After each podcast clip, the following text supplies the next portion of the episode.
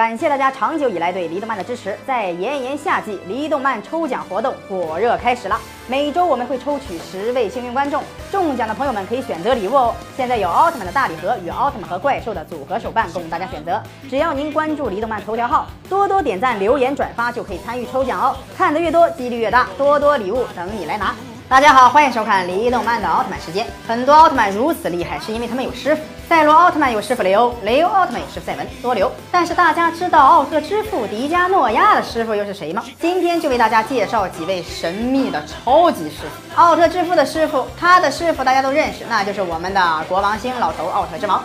早在奥特曼漫画中曾经提到，当年奥特之王教导过奥特之父，传授年轻奥特之父各种作战能力，希望奥特之父未来能够成为光之国的领袖。之后，奥特之父果然不负众望，担起了奥特之国的重任，成为。了光之国最大的领袖，下一位是迪迦奥特曼。其实我们的迪迦奥特曼也有师傅呢，那就是超古代时期黑暗一派的领袖。这个信息是从网友口中得知的。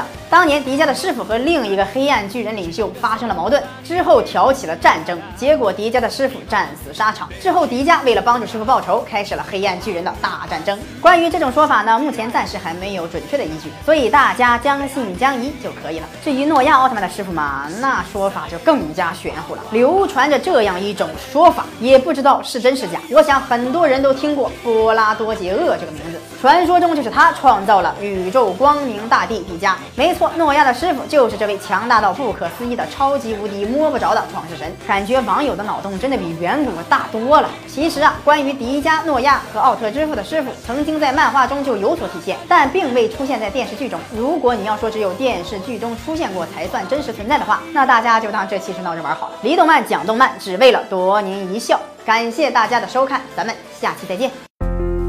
四十年沧海变桑田，看新疆李奶奶把戈壁滩变成良田。